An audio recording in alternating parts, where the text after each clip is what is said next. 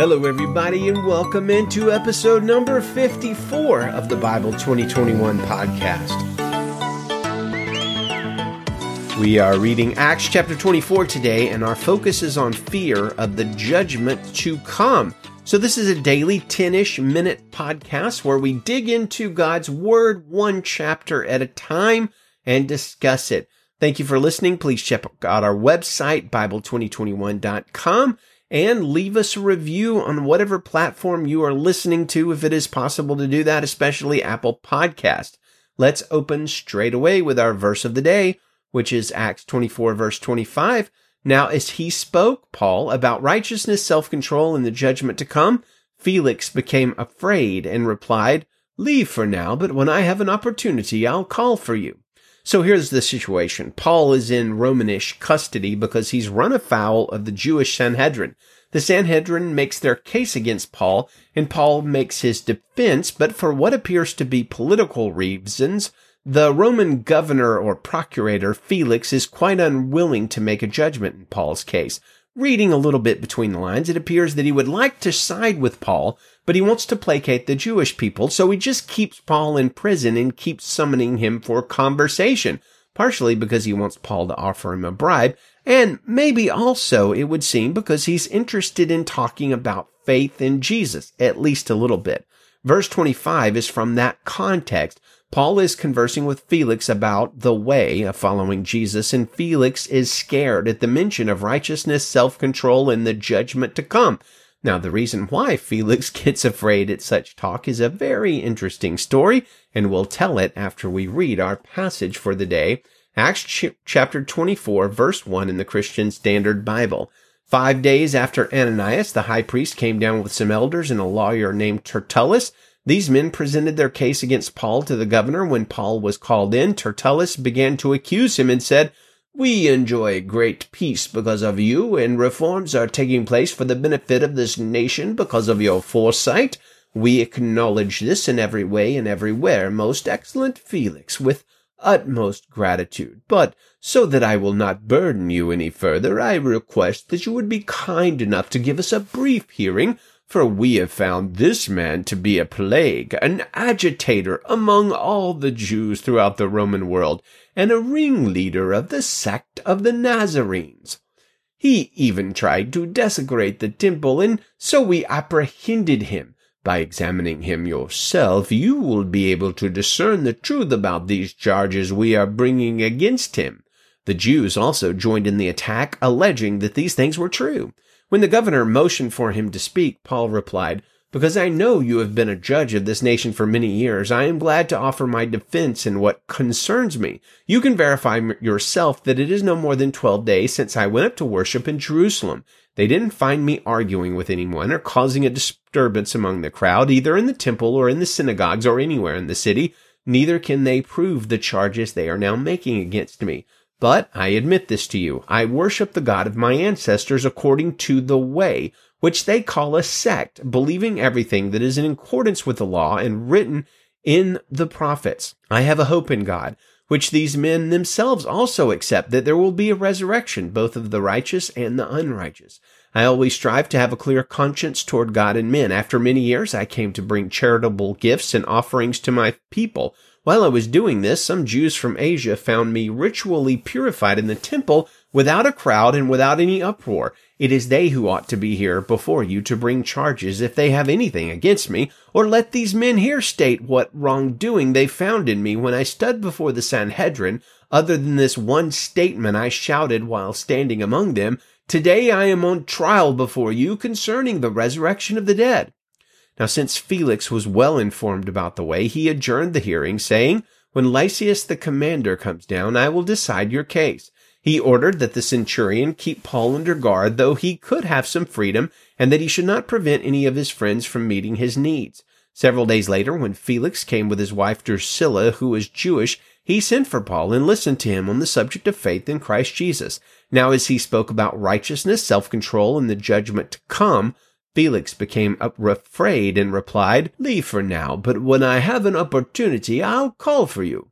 At the same time, he was also hoping that Paul would offer him money. So he sent for him quite often and conversed with him. After two years had passed, Porcius Festus succeeded Felix, and because Felix wanted to do the Jews a favor, he left Paul in prison. So, as we see in the passage, Governor Felix is married to Drusilla, a Jewish woman. Although she's only mentioned here in the Bible very briefly, ancient historians actually record a good bit about her life and that of her husband. Drusilla was apparently a woman of surpassing beauty, and Felix was absolutely smitten with her when he first saw her when she was in her early 20s. Unfortunately, he was already married. Not a big deal to a pagan Roman person, but she was also married, which was a bigger deal to a Jewish woman. Now, this did not dissuade Felix, so he sent a man named Simon, who, you can't make this up, pretended to be a magician to implore Drusilla to forsake her husband Azazus, divorce him, and marry Felix. She ultimately did this, which was a bummer for Azazus, I'm sure, in part because he had allowed himself to be circumcised as an adult in order to marry Drusilla. Ouch. One other historical note, Drusilla and Felix had a son named Agrippa who actually perished in Pompeii at the eruption of Mount Vesuvius in 79 AD, and it's also po- possible that Drusilla herself perished along with him in that eruption. So, so it was that Felix won his second wife through less than honorable means, and I'm sure hearing Paul speak about righteousness, self-control, and judgment to come was pretty frightening for such a man. Now, what sort of judgment to come is Paul talking about here? Well, I'm glad you asked. This is the judgment Paul refers to in 2 Timothy 4, 1 and 2, where he says, I solemnly charge you before God in Christ Jesus, who is going to judge the living and the dead, and because of his appearing in his kingdom, preach the word. Be ready in season and out of season, correct, rebuke, rebuke, and encourage with great patience and teaching. So Paul there is charging Timothy to preach the word of God because Jesus is going to judge the living and the dead, or the quick and the dead, as you might have heard before from the King James Bible. Peter also refers to this judgment in Acts 10:42 when he says, Jesus commanded us to preach to the people and to testify he is the one appointed by God to be the judge of the living and the dead. 1 Peter 4 5, same thing. He says, they will give an account to the one who stands ready to judge the living and the dead. And Paul also refers to this again at the end of Romans 14 uh, verse 9 when he says, Christ died and returned to life for this, that he might be Lord over both the dead and the living. So Jesus, meek and mild, while on earth for his first advent or coming, will be powerful and mighty and the judge of all during his second coming. There will be a judgment at the end of this age, and Revelation 20 gives us a strong glimpse of what is coming. Verse 11 says, I saw a great white throne and one seated on it. Earth and heaven fled from his presence and no place was found for them. I also saw the dead, the great and the small, standing before the throne and books were opened. Another book was opened, which is the book of life, and the dead were judged according to their works by what was written in the books. Then the sea gave up the dead that were in it, and death and Hades gave up the dead that were in them. Each one was judged according to their works. Death and Hades were thrown into the lake of fire. This is the second death, the lake of fire, and anyone whose name was not found written in the book of life was thrown into the lake of fire. So no doubt this is the truth that Paul was proclaiming to Felix and Drusilla, and you can probably see quite clearly why such a truth frightened Felix to the core. The Bible proclaims the truth that the end of the world will be accompanied by judgment and that the judge Jesus is standing at the door, James 5 9. That should not be alarming though for those rescued by Jesus because Paul tells us in 2 Corinthians 5 17 and 18, Therefore, if anyone is in Christ, he is a new creation. The old has passed away and see the new has come. Everything was, is from God who has reconciled us to himself through Christ and has given us the ministry of reconciliation.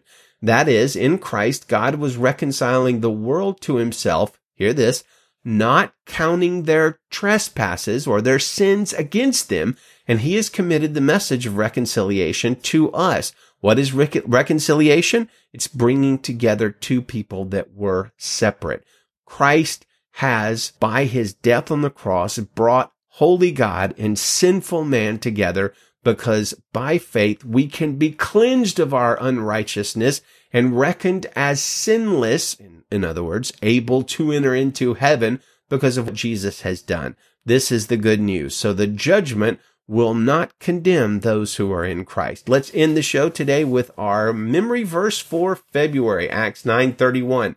So the judge throughout all Judea, Galilee, and Samaria had peace and was strengthened, living in the fear of the Lord and encouraged by the Holy Spirit. It increased in numbers. Amen. May the Lord bless you, friends. Good day to you and Godspeed.